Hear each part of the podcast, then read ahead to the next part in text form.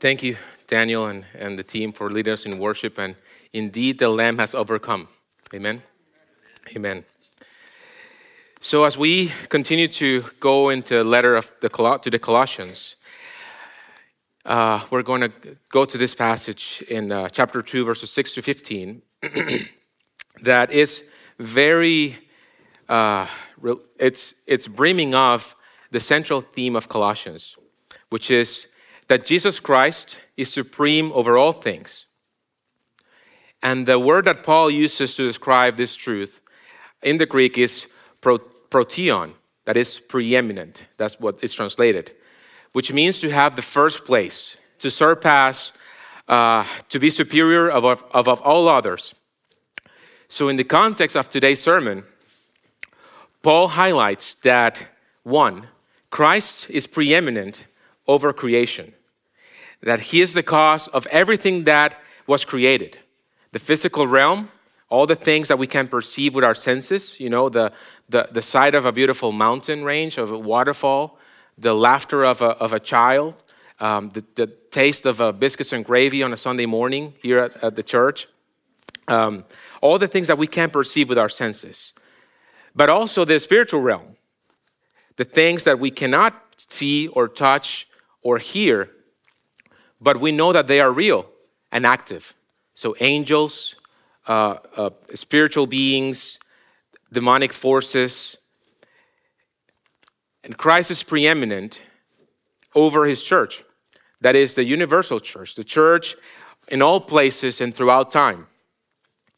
He is the head of the body, where the fullness of God dwells. And now, we, as members of his body, all of us, are filled with God's presence in our restored relationship with the Father that He enabled for us by His sacrifice on the cross. So, therefore, in light of this wonderful truth, the call that we have, uh, the call that Paul gave to the Colossians, and that now we have as well, is that Christ will be preeminent in our lives. So, those who have been reconciled to God must be diligent to persevere and mature in the faith um, despite of all the hardships and sufferings that we face in the world, that we may conduct our lives keeping Christ in the center of our hearts and establish in the faith of the hope in the gospel that we have received. So if you have not yet been reconciled to God, my prayer for you in this morning is that you will be captivated by the beauty of Christ's sufficient work of salvation in contrast to the ugliness of your sin. And that you will come to embrace Jesus' offer of eternal life that we have in him. So please join me in prayer as we continue in this passage.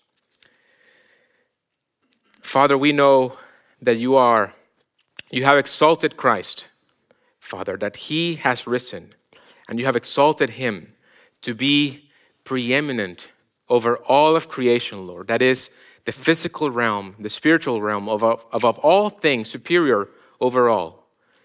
Father, and that you have established him to be the head of your body, to be preeminent of, of the church.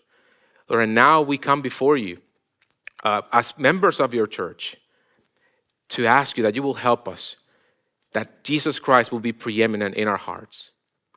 Father, we know that we sometimes fail, that we struggle, that we fail to measure up to your standard of perfection.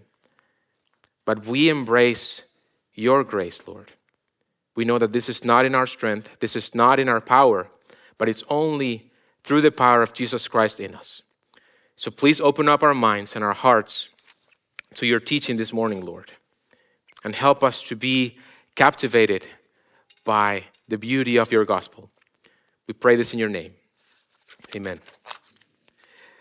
So, the main idea of this passage, of the passage for today, is that the gospel is sufficient for believers to help them walk in Christ and not be captive to false teachings that try to supplement their faith uh, with, with just human tradition of practices and some sort of uh, other things, spiritual things.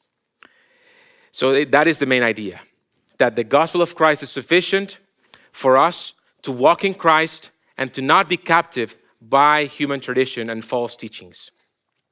So, as we digest this idea, there are a couple of things to consider. First, the, the church um, at Colossae was facing a threat from the inside that has been traditionally known as the Colossian heresy. And you may have listened to this term before the Colossian heresy. And scholars have tried to clarify the nature of this destructive teaching creeping from within the church. But it, it is not easy to determine because Paul does not say what it is. Some people believe that um, the problem at Colossae was Gnosticism, which taught that the world was created by, um, by a, form of uh, inferior God, and that everything that is material is evil, but only things that are spiritual are good. Other people believe that false teachings had to do with Judaism, and uh, it is because of all the Jewish references that we see in this letter to the observance of the Sabbath, to uh, circumcision, um, to the festivities and religious uh, traditions of the Jews, Jewish. But I believe that this is not the case of either or, but it is a combination of many, many things, a combination of these things. So these teachings were impacting the life of the Colossians at their church, and Paul was moved to address this, these things. Uh, they believe that if they seek the help of angels, if they worship idols, if they uh, followed other gods, that they will be protected from spiritual, from evil spirits, and we're going to be delivered from afflictions. So by following uh, certain rules and practices and wearing particular garments or, or, or amulets, that believers could protect themselves from the power of these demonic forces. And in a sense, just secure some sort of well being for themselves. And the second thing to be mindful of is that demonic force, demonic activity is real. Do you agree with that? I believe that sometimes we as Christians tend to underestimate the influences that the demonic forces have in the world around us.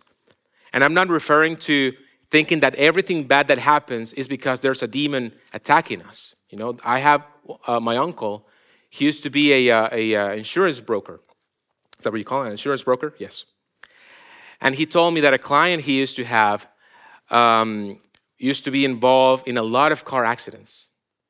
And every time she called him to report a car accident, she would say, Hi, Nelson, the work, the devil is at work. I hit a truck. So to me, that's a little bit too extreme. But but yes, just look around you, look around you and see all the chaos and all the immorality and all the distress in our society. And I don't need to tell you what they are because it is very evident. And it is without a doubt the consequence of satanic authority and influence worldwide. Paul knew this, and he also says in Ephesians chapter 2, um, verse 2, he says that we all once walked following the course of this world, following the prince of the power of the air, the spirit that is, at, that is now at work in the sons of disobedience. So Satan's influence in the world is real. And those who do not know Christ are following the course of corruption that he has been allowed to implement for humanity. So, in this sense, the fear of the Colossians was valid, for they needed protection from evil forces. But this could not come from worshiping pagan idols or from practicing uh, Jewish rituals. Ultimately, these false teachings were an attempt to remove Christ from his position of supremacy over all things. They are saying that Christ is not Lord over all, that Christ is not Lord over these demonic forces, that Christ is not sufficient, that Christ's power and authority is not enough, that your faith needs something else. And this is a tremendous heresy. So, Grace Church, anything that we put our hope into, that it is not Christ Jesus to try to placate the hurts of our suffering and to be delivered from the effects of demonic powers, is idolatry. if our faith is not founded in the truth of the gospel and we're not established in Christ, is heresy. If Jesus is not preeminent in our lives, then we're not walking in Him. We are captive to the lies of the enemy still at work. And yes, Jesus defeated death and sin and Satan on the cross, and we will talk about that later in this passage. But we still struggle. In the now and not yet reality of the kingdom of God, we still struggle. We suffer, we feel the pressure of the brokenness of this world and the effects of demonic influences. But Jesus Christ is King. Amen. And we are in Him. No one is above Christ. No one is more powerful than Christ. And no one can add to the sufficient work of salvation that He accomplished for you and me. So, you know, typically preachers wait uh, sometime towards the end of the sermon to give the applications of that passage. But Paul is giving us the applications of his portion of Scripture right at the beginning, in verses 6 to 8. And these applications are to walk in Him, to walk in Christ. Number one, walk in Christ. And number two, to not be taken captive. And then he gives us the encouragement and foundation for our faith to make sure that we would be faithful in our walk with Him without wavering to the many deceits of the enemy. So it is application, encouragement, and not foundation. So, in other words, it's Paul is saying, do this and this. Come on, you can do this. You got this. Remember this. And this is the substance that will enable you to do this. It's kind of confusing a little, right? But but you get it. It's it's good. All right. So the first application that we receive is to walk in him. And this is a fundamental call for all of us who have received Christ. But yet, receive Christ in this passage is not in the sense of someone who has prayed a sinner's prayer, of has repeated some words like we sometimes understand, but it is someone like the Colossians, people who have received the mystery of Jesus Christ and has, have, have grasped in their hearts and in their minds the things that are true about Jesus his identity, his mission, as Paul says in Colossians, Colossians 1. It is receive Christ in the sense of how Moses received the Torah from God at Sinai, and then the Israelites adjusted their lives according to the will of God that He had for them, based on the covenant that they have received. So it is receiving Christ in the way how now we have the full picture of God's plan for salvation revealed in His Son Jesus Christ. And as we continue to grow in faith, in the grace, and in the knowledge of Christ, of our Lord and Savior, we conduct our lives according to the foundation of the gospel so that we can be more like Him. So to walk in Him is merely a simpler way of saying that all of the things that we do, all of the things that we say, all of the things that we feel, and all of the things that we think need to be impacted by the person and the work of Jesus. And Paul uses two metaphors to, to convey how we should be doing this walking. It says that we are to walk in Him, rooted and built up in Him. So if we see here, we have an image of, of walking, right? Of moving into a certain direction. But planted and founded in a foundation, a firm foundation. So it seems to be a little paradoxical, right? Uh, but it actually works. Because the progress that we make as Christians in our walks as believers does not depend on how fast and how steady we walk in a certain direction, but on the spiritual connection that we have with the one who's making us walk in the first place. It is not how fast we walk or how long we can go, It is how Christ in us, connected to Him, is enabling us, enabling us to walk in the firm foundation of His grace. And this image reminds me of Psalm, uh, Psalm 1. We know this, this psalm. Uh, we have a, a marked contrast of what it is to walk in the way of the wicked and walk in the way of the righteous. Every person in the world, everyone, whether they like it or not, are walking in one of these two paths either the way of the wicked or the way of the righteous. So this psalm says that, the, that the, this says that blessed is the man who does not walk in the counsel of the wicked, nor stands in the way of sinners, nor sits, but his delight, and on his law he is like that yields and its leaf and all that he does. Amen. So the person who is not walking in the counsel of the wicked is by implication walking in the way of the righteous, in a way of righteousness, delighting in the law of the Lord and meditating in it day and night. It is someone who is planted in the never ending streams of His grace, being nourished continually by the fountain of wisdom. So, this word law in this passage in Psalm 1 does not necessarily mean only the Ten Commandments or the laws that we receive uh, in Leviticus uh, uh, or Numbers or Deuteronomy, but also it is every instruction, every promise, every encouragement, every prophecy, every fulfillment of prophecy, every decree that has come out of God and has been revealed to us. So, with such a vast resource of sustenance, imagine how deep and strong and wide our roots would be. And imagine how beautiful and how alive your faith will be as well. So, one of the things that Kayla and I miss the most about living in Venezuela. We love being here, by the way.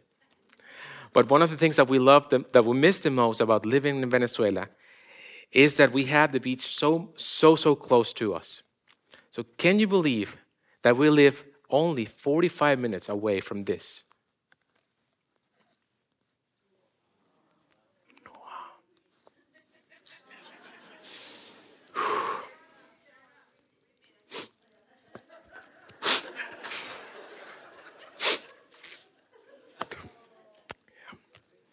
We could go there all year round, guys, all year round. Praise the Lord for Galveston. Yeah. Sorry. All right. Please forgive me. I can't. No. So, the tree that you see in this picture, right? It's a beautiful place. This is really 45 minutes away from our house. So, the tree that you see in this picture, um, is called a mangrove. And this tree is very unlikely that will uh, wither and die.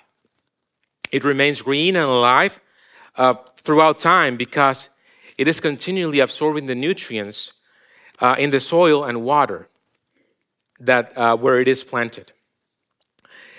So, an amazing aspect of these trees is that they help form a natural barrier against violent storms. So, the communities that live by the coast where mangroves are are uh, more likely to be protected from danger of storms, of uh, tsunamis, uh, weather events, and floods.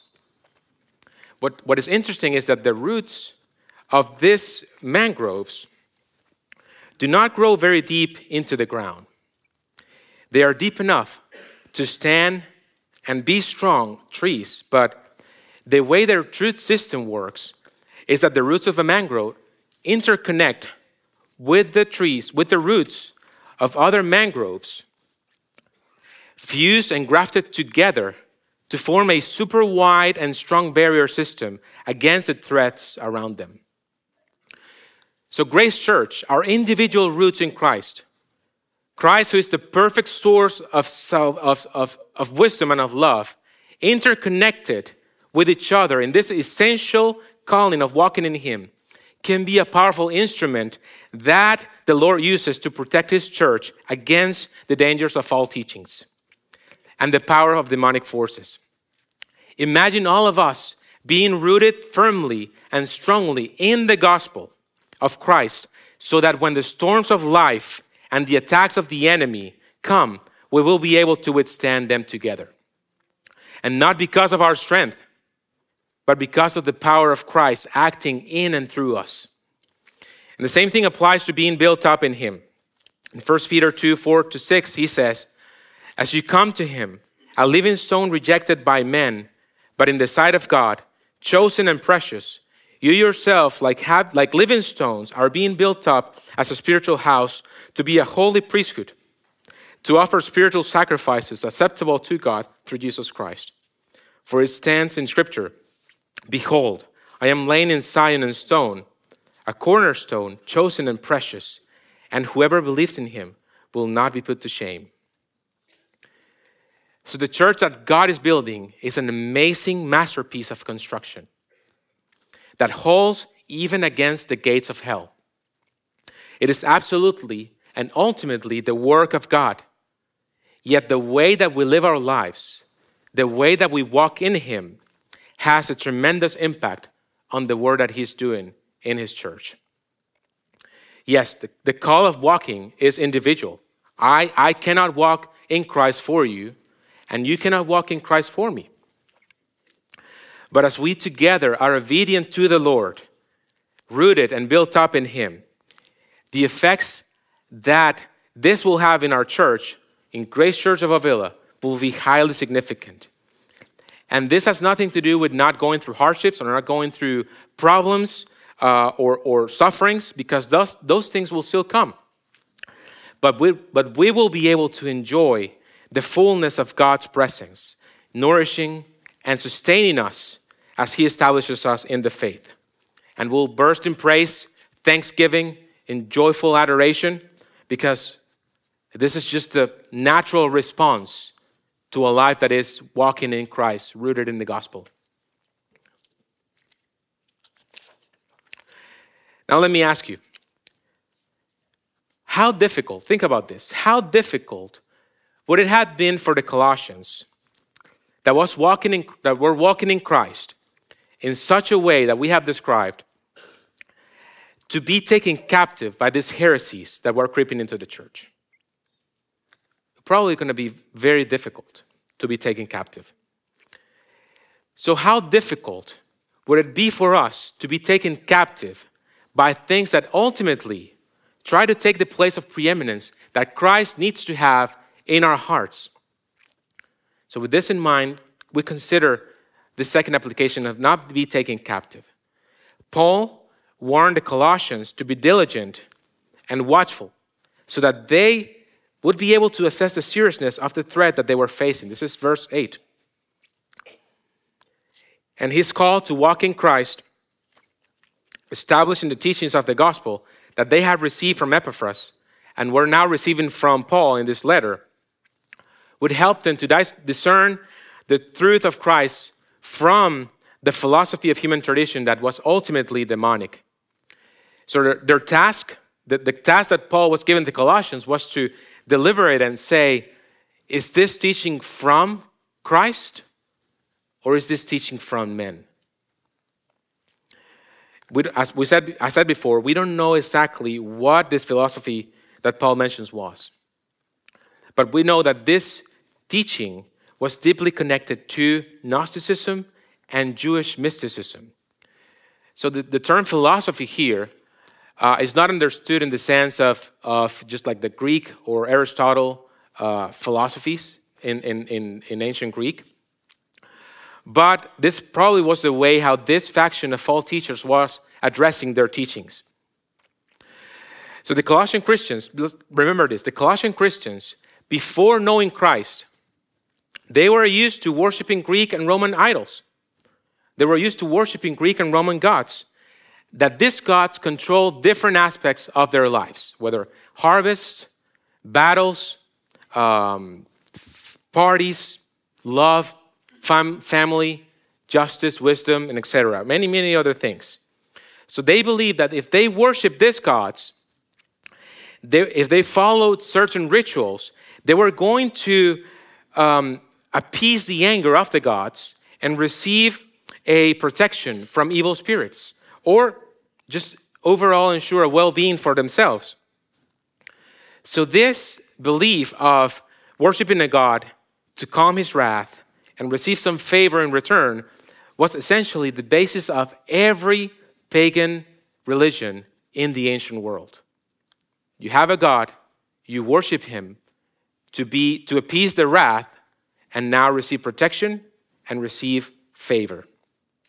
Every pagan religion believed this. So, this is likely why Paul is referring to this teaching as being according to the elemental spirits of the world. So, in other words, he was referring to the demonic powers that were at work under these demonic teachings. So, now I highly, I highly doubt that after service today, you're going to go to Panda Express and get a fortune cookie, and it would say, Happiness is just around the corner, or some other message that you want to put there. And you're going to go home and build an altar to it. You're not going to do that, right? Right? You're not going to do that. Okay. We're not going to do that. But if we are not careful, if we are not watchful, if we are not walking rooted and built up in Christ, we will be tempted to be taken captive by other things that are contrary to the gospel of Christ. Things that may appear harmless, but deep down can be used by the enemy to take the place of preeminence that Christ needs to have in our lives. And this is the problem with the Colossian heresy. The fundamental problem with the Colossian heresy was that these things were taking the place of preeminence that Christ needed to have or, or must have in their lives and in their hearts. And this is our fundamental problem as well. That whatever our idols may be, and you fill in the blank here, whatever our idols may be, whatever may be the things that tempt us to fall back on the all life that they are not according to Christ, they are of the world. And ultimately, they are demonic. So, what are we to do? We have this, this wonderful calling from God to walk in Christ and not be taken captive, which seems to be very much, this is too much for us. Well, it is too much. It is too much. But Paul encourages that this calling is not supposed to be lived out by us in our own strength, but in the power of being in Christ. And this next section of encouragement that we receive from Paul is just bursting with this profound and wonderful idea of us being in Christ, being in Him. So, this, this term, you've heard it many times, being in Christ and being in Him, is a significant element in Paul's theology. And anytime you see these words in almost all of his letters or in the book of Acts, um, you need to pay close attention to what the connection that he's making. So he highlights that the awesome truth of the spiritual connection, the spiritual union that we have with God, and those uh, as those who have been reconciled to him, is the means by which we can live life in this world, pleasing him and following his way. So being in Christ for Paul, among, among many other things, is that is the key for us to live life successfully in his walk in the midst of all the calamities and all the sufferings and trials in the world. So the concept in him uh, appears 15 times in all of colossians colossians. 15 times throughout colossians. And seven times it appears in these nine verses. So that it's got to tell us something. These instances here highlight the significance of our union with Christ to remain faithful in our walk with Him. So, Grace Church, there's no better encouragement for us, no better motivation to conduct our lives establishing the faith than remembering the blessings that being united to Christ brings. So let us look at some of these in detail. So, verse 9 says that in him the whole fullness of deity dwells bodily. In other words, Jesus Christ is God incarnate. And Jesus said to Philip, Whoever has seen me has seen the Father. Not a fraction of the Father, not an image of the Father, but whoever has seen me, Jesus Christ, has seen the Father. And remember that the Colossians were probably facing um, false teachings of Jesus being some sort of semi God or demigod. And Paul makes this definite uh, declaration of the divinity of Jesus to assure believers that their Savior, Jesus Christ, is indeed God. And then verse 10 says that you have been filled in Him who is the head of all rule and authority. So, because Jesus Christ is God and the fullness of divinity dwells in Him, we are now complete because we are united to God in Him. We are now complete. We have been filled. We have everything that we need. We no longer have to seek the things that won't fully satisfy us, which can cause us to seek, uh, to, to displace Jesus Christ from his place of preeminence in our lives.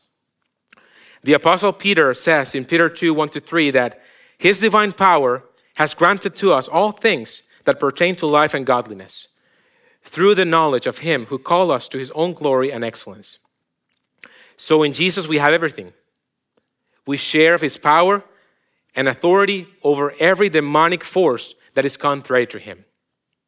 Think how, think how encouraging this must have felt for the Colossians by people that were fearing the, the impact and the power of demonic forces, and now knowing that Jesus Christ, who was in them, is the head of all rule and authority. They could be confident that no power against them could prevail. So, is, is this encouraging to you? Knowing that the empty tanks of our souls have been filled with all the fullness of God. It is God's presence in us, in Christ. Every single ounce of our body, of our soul, of our minds and hearts, it's filled and overflows with the presence of God. Every blessing that we have eh, been promised in the scriptures, all of them stems from this reality of God's relational and powerful presence in us. So I pray that in every circumstance that you might be living right now, whether it's a situation of suffering, situation of chaos in your life, or just, uh, just living overall daily lives, that you come to realize as you're walking in Him that you are filled with the presence of God in your hearts. That He is dwelling in your heart through faith. That He's rooting and grounding you and building you up in His love. As Ephesians 3 18 to 19 says, that you may have strength to comprehend with all the saints what is the breadth and length and height and depth, and to know the love of Christ that surpasses knowledge that you may be filled with the, all the fullness of God. So in verse 11, he says that in him also you are circumcised with a circumcision made without hands, by putting off the body of the flesh by the circumcision of Christ. Being in Christ caused the spiritual action of our redemption that deliver us from the dominion of sin into being partakers of Christ's righteousness. We're no longer bound to obey sin, and, and the bondage that we had by, by, by our, in our flesh. But now we leave our sinful desires and are enabled to obey Christ and to follow Him. So in the Old Testament, uh, this circumcision was a, um, was a sign of a covenantal union between the Israelites and God in the, in the covenant that, they, that God had made with them. But now, this union with Christ that we have is represented by the presence of His Holy Spirit in our hearts. It's not by any physical rituals, but by the presence of His Spirit in us. It is, an, it is a circumcision of our hearts at the moment of our conversion. and His Spirit enables us to conduct our lives in a way that is pleasing to Him. So, verse 12 says that having been buried with Him in baptism, in which you were also raised with Him through faith in the powerful working of God who raised Him from the dead.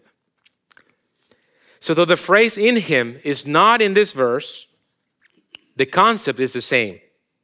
Because we are united with Christ, the physical act of our baptism is um, an identification with Christ in his death, an identification with Christ in his resurrection. So it is dying and rising with Christ means that we have died to the power of sin and Satan, and we are resurrected to a new life of obedience to Jesus. So a few a few weeks ago, if you were here at the church, we saw our brother Luke Christofferson baptizing uh, their precious five year old daughter, Kinley. Remember that? Yes. And what a sweet moment we got to witness. His words as he was baptizing her daughter were buried with Christ in baptism and raised to walk in a new life. And we don't need an emotional or, or just impactful illustration to understand the significance of this powerful declaration in Christ. In Christ, we have died to the dominion of sin, the dominion that sin had over us. We died to the control of demonic influence of the rulers and authorities of this world. We died to the bondage of our flesh. And now we're raised to walk rooted and built up in Him. We're raised to renounce everything that is contrary to Christ, every scheme of the enemy, and every false teaching that hinders our communion with God. We are raised to walk in a new life. So, Grace Church, walk in this new life. And this is our foundation now, this next couple of verses. Paul has given us the direct calling to walk in Christ, being established in the faith and not be taken captive by false teachings. His encouragement has been for us to consider all the benefits and the blessings that we have of our union with the Lord, in whom we have the fullness of God's presence now dwelling within us as the head of all rule and authority. So, in this last part, in essence, is the foundation on which this college, this, this calling and encouragement rests.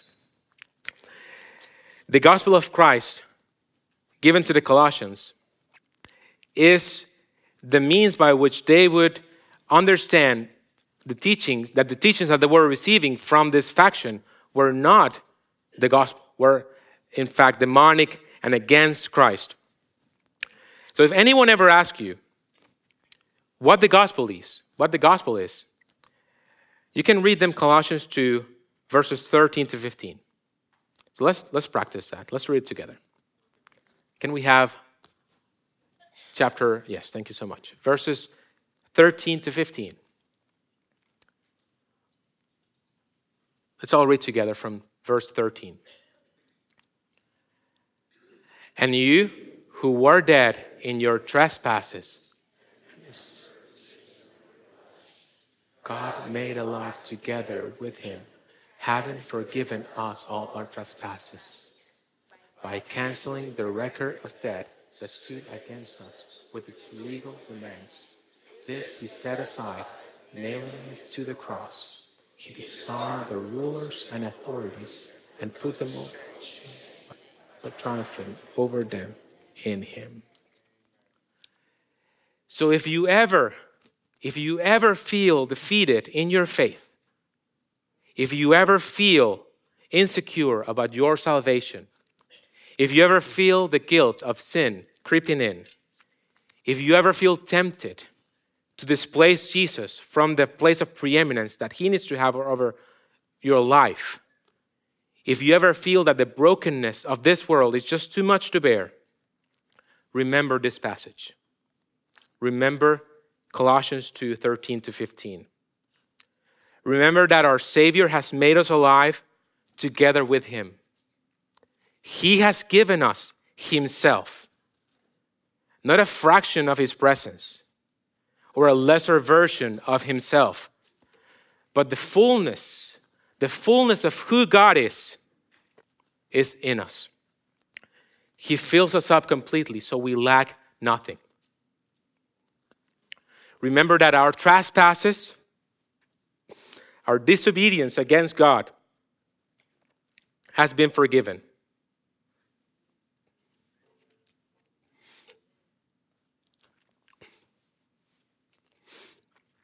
The things that we did in the dark, our deepest feelings and thoughts, contrary to God, were all recorded in our ledger. Sin after sin, transgression after transgression, building up a debt that we could never repay. With a well deserved accusation that read guilty standing against us. And with an impending judgment coming upon us. In despair and alone, broken and sad. And Christ has taken all that long list of rebellions has wiped them out completely. It says, For I will be merciful toward their iniquities, and I will remember their sins no more. One by one, he canceled every record of our disobedience. He set it aside and he nailed it to the cross. See, the people who crucified Jesus they thought that they were the ones nailing him to the cross. But in reality, it was Christ himself laying his life to ransom such poor and needy sinners like we were. Satan, who gloated in the dominion that sin had over our lives, in that bondage that he had given us, was who was holding all his demonic weapons against us with his legions of spirit and evil, evil forces, he was completely disarmed at the cross.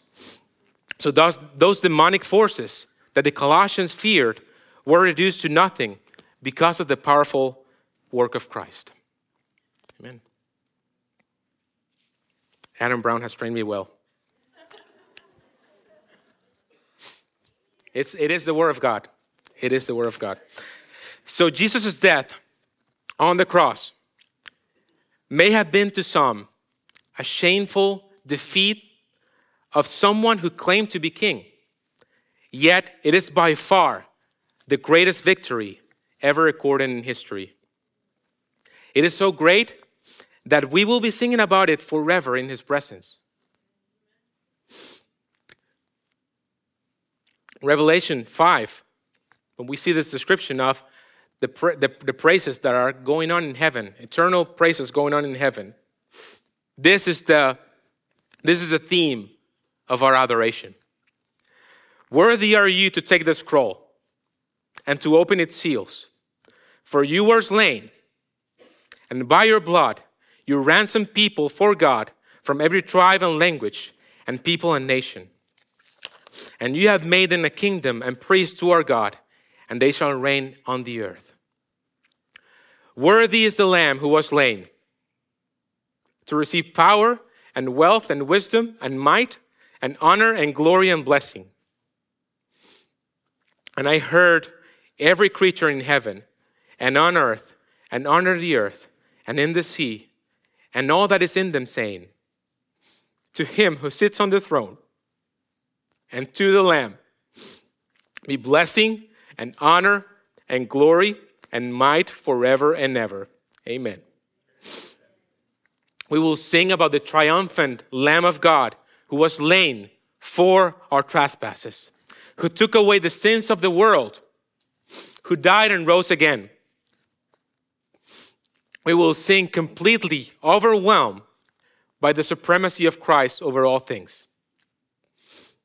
So, Grace Church, you already have the applications of this sermon. Walk in Christ. rooted and built up in Him. Walk in Him, so established in the faith that you won't be taken captive to anything that is seeking to take the place of preeminence that Christ needs to have in your lives. Be encouraged in knowing that you are not alone in this walk, that Jesus Christ, the fullness of God, has filled you completely in Him. He has circumcised you with His Spirit, He has made you alive to a new life. Your sins have been forgiven. Your sins have been forgiven, and all your enemies have been defeated by the sufficient work of Christ on the cross. Therefore, the ability to walk in Him does not depend on our strength, but we walk in the power of Christ in us. It is not us, it is Him in us. So, Father, we pray this morning.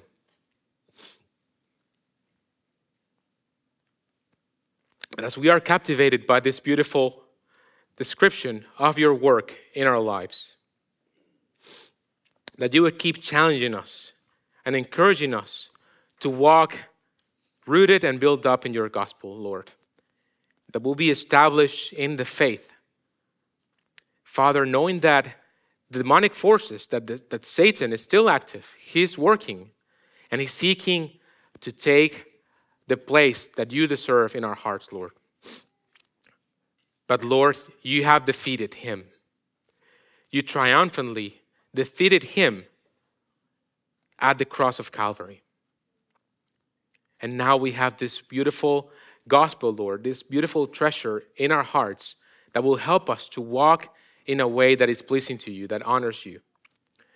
So, so we pray this morning as a church that whatever the storms may be, whatever you have prepared for Grace Church, Lord, in the future, in the next weeks, the next, next months, the next years, Lord, that we will not cease to be rooted and built up in you.